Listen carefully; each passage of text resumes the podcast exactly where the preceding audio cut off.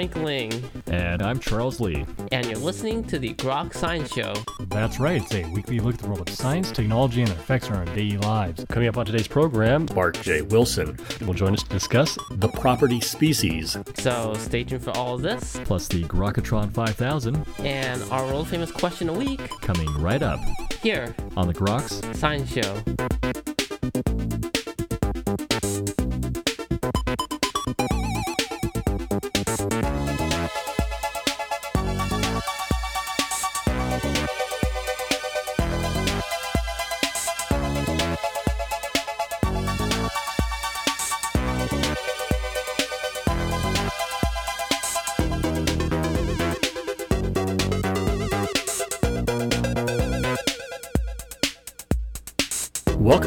To the Groks Science Show. Well, property. What is it, and why does our species have it? Joining us today to discuss this issue is Professor Bart J. Wilson. Professor Wilson is the Donald P. Kennedy Endowed Chair in Economics and Law at Chapman University. He is a founding member of the Economic Science Institute and founding member and director of the Smith Institute for Political Economy and Philosophy. His research uses experimental economics to explore the foundations of exchange, specialization, and the origins of property. He has published numerous papers in both popular and scientific works, including the American Economic Review, Proceedings of the National Academy of Sciences, and the Proceedings of the Royal Society B, Biological Sciences.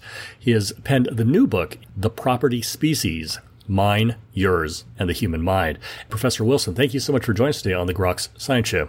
Thank you for having me. Well, it is certainly our pleasure. Certainly a, a, great book you've put together here, The Property Species, where you explore the origins of property. I'm curious why you decided to put this book together. Well, I stumbled into working on property by accident. As an experimental economist, I build virtual world models of how the economy works. And my co authors and I were interested in how people might build a market from the ground up. And so we built this virtual world. Participants or undergraduates come to participate in and they make money based upon the decisions they make. In this particular world that we created, we given them the ability to produce goods in a field, and then they had a house. And then if the items were moved into the house, they would earn money based upon how many items they had there at the end of the end of the day. And we didn't tell them as part of the experiment that they could move items to other people. So they had to figure out on their own, just by playing around in the virtual world, that they could basically trade stuff.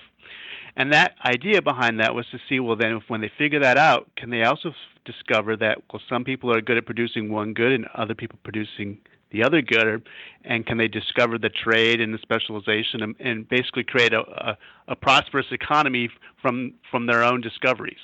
As part of publishing that process, we, you know, working through trying to think, understand how some economies were prosperous and others were not, we realized that we had a basic assumption built into the into the world, namely that they couldn't move things from other uh, people's houses and fields into their own. And so we thought, what would happen if we just made that little change?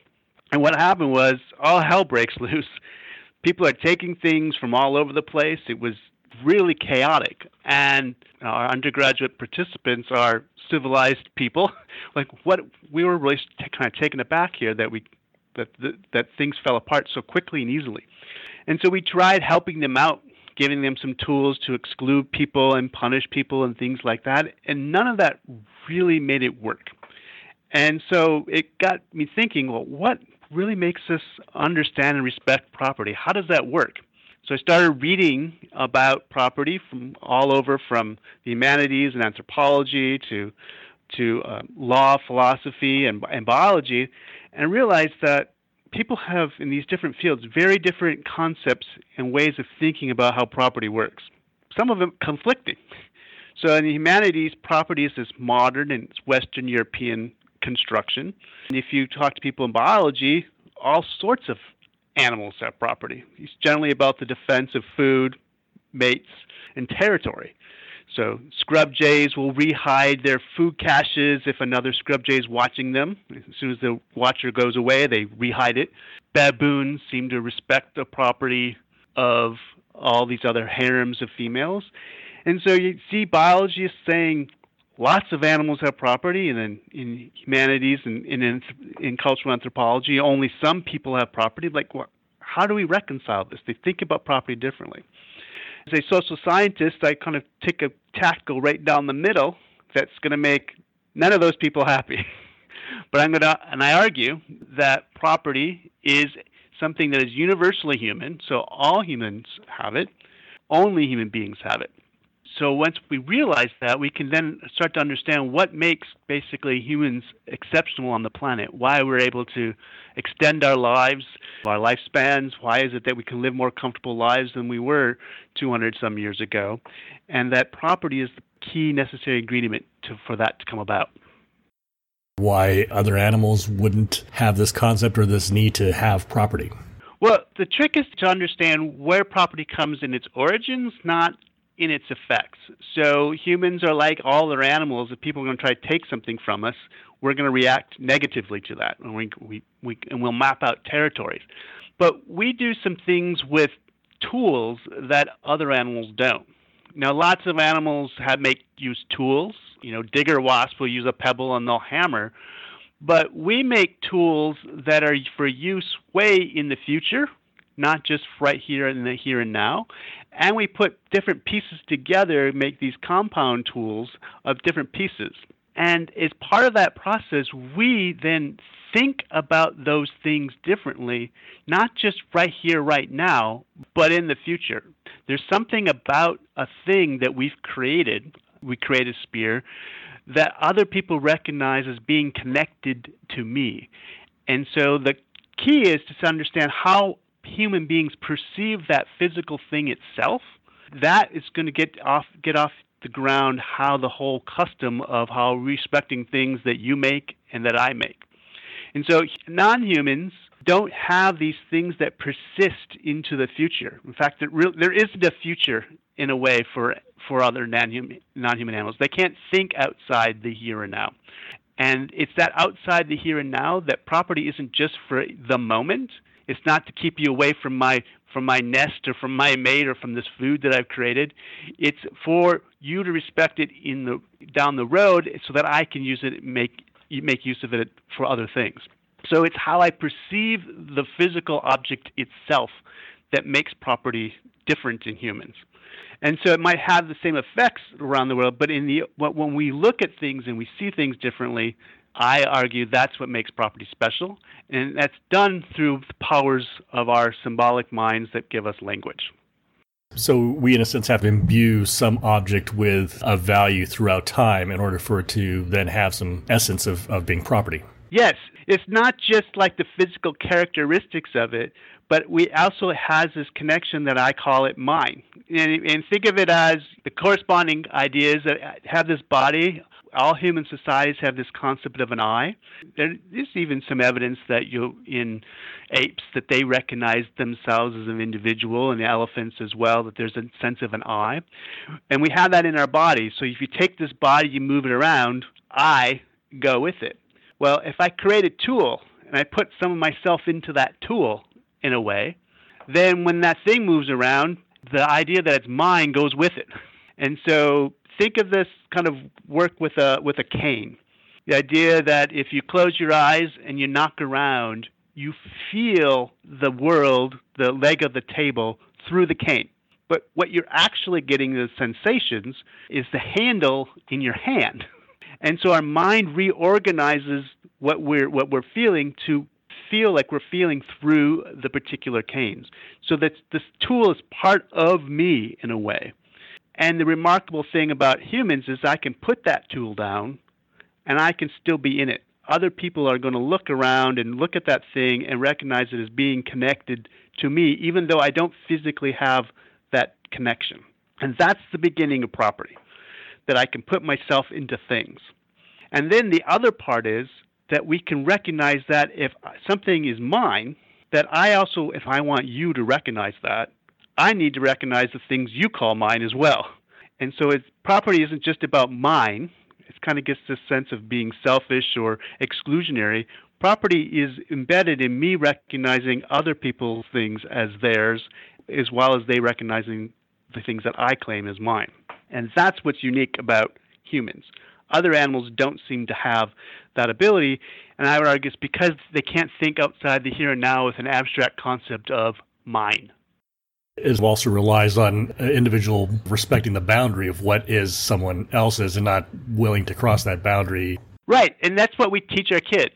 Every kid has to learn those boundaries. They're not born with it. Every kid will learn that concept of mine. I don't think many parents actually sit down with their kids and say, "Now grab this and say mine." They do that all on their own. They pick up on that word. But what we teach them is when they can't say that, and what are those rules, and which things count as things that you can claim as mine, and when can you count them as mine. And then that process is involved with well what is it dealing with other people. It's not just about them. It's about how they play get along with their friends on the playground. And that again is also i would argue different in humans. When we think about this notion of things is that we have to teach this notion and we teach it with this abstract idea of don't steal. That applies to things on the playground or things in everyday life all over the place. And it's an abstract as opposed to something very concrete this food right here, this nest right here, this territory right here. One can see how this would rely on closely with language and having to be able to claim that as mine. Yes. Yeah, in fact, yes, you have if you don't have property until you make a claim. you have you have to say it out loud in a sense. And if you say it out loud, then other people can hear you and they're going to decide whether or not you the circumstances are such that you can say that or not. And then that's the beginning of it. We don't have to say it out loud, then we can start marking things. So, you know, Native Americans marked their arrows and their spears and things like that to recognize these things. You mark animals, you know, we put brands on them, or um, swans in England in the Elizabethan times, they would mark the beaks and, and, the, and the feet like that to recognize those as being somebody claiming them as mine.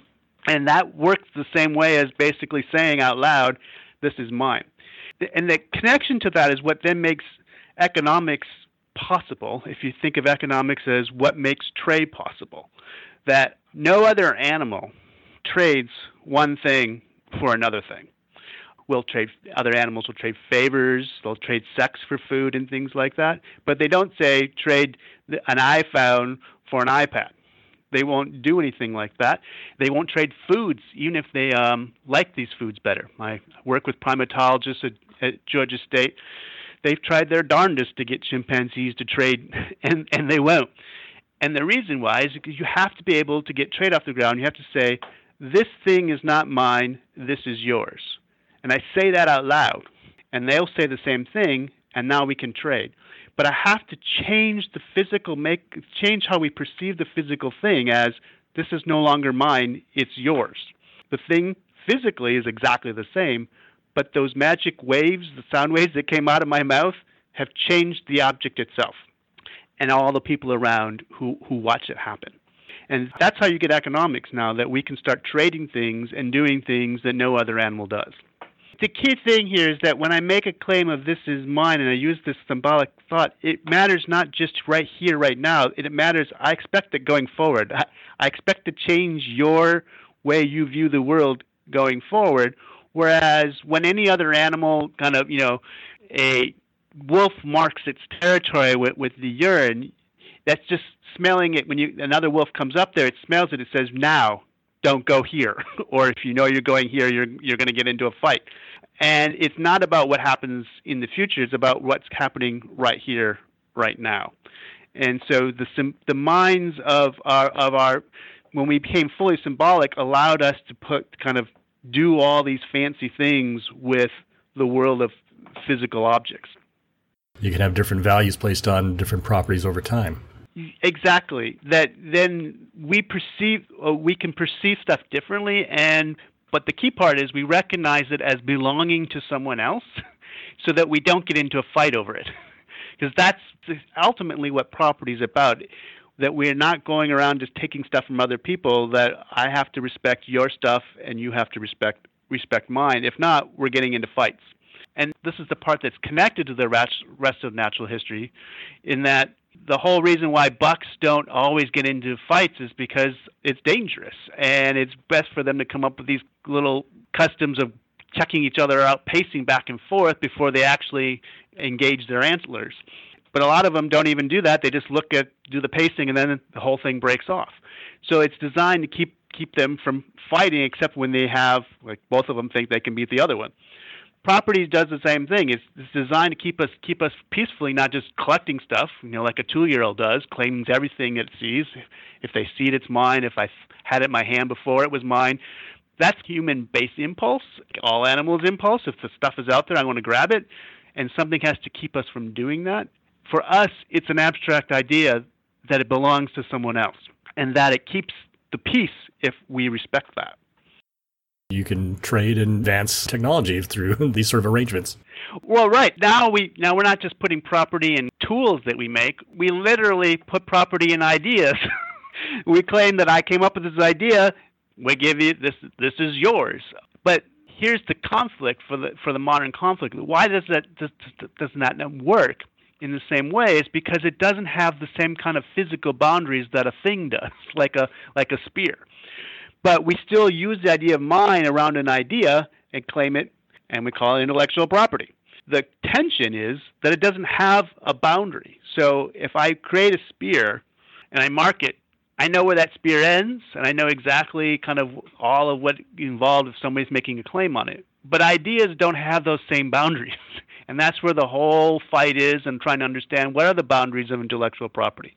Our minds are kind of built out of 100,000 years of symbolic thought, we apply the idea from the physical world of things to the abstract world of ideas, but it's going to have some tensions and slippage, and that's kind of where we get some conflicts. Your book closes with on that issue of its title Economics is founded on property, but not property rights. right. The idea is that economists tend to think like property is rights are, you know, right to use this, right to do that. And what I want you to get people to think about is it kind of works the other way that we have this notion of mine, and we have this notion of yours, and we learn the rules by which that happens. And out of that everyday use, then we can define what we might call a right to exclude.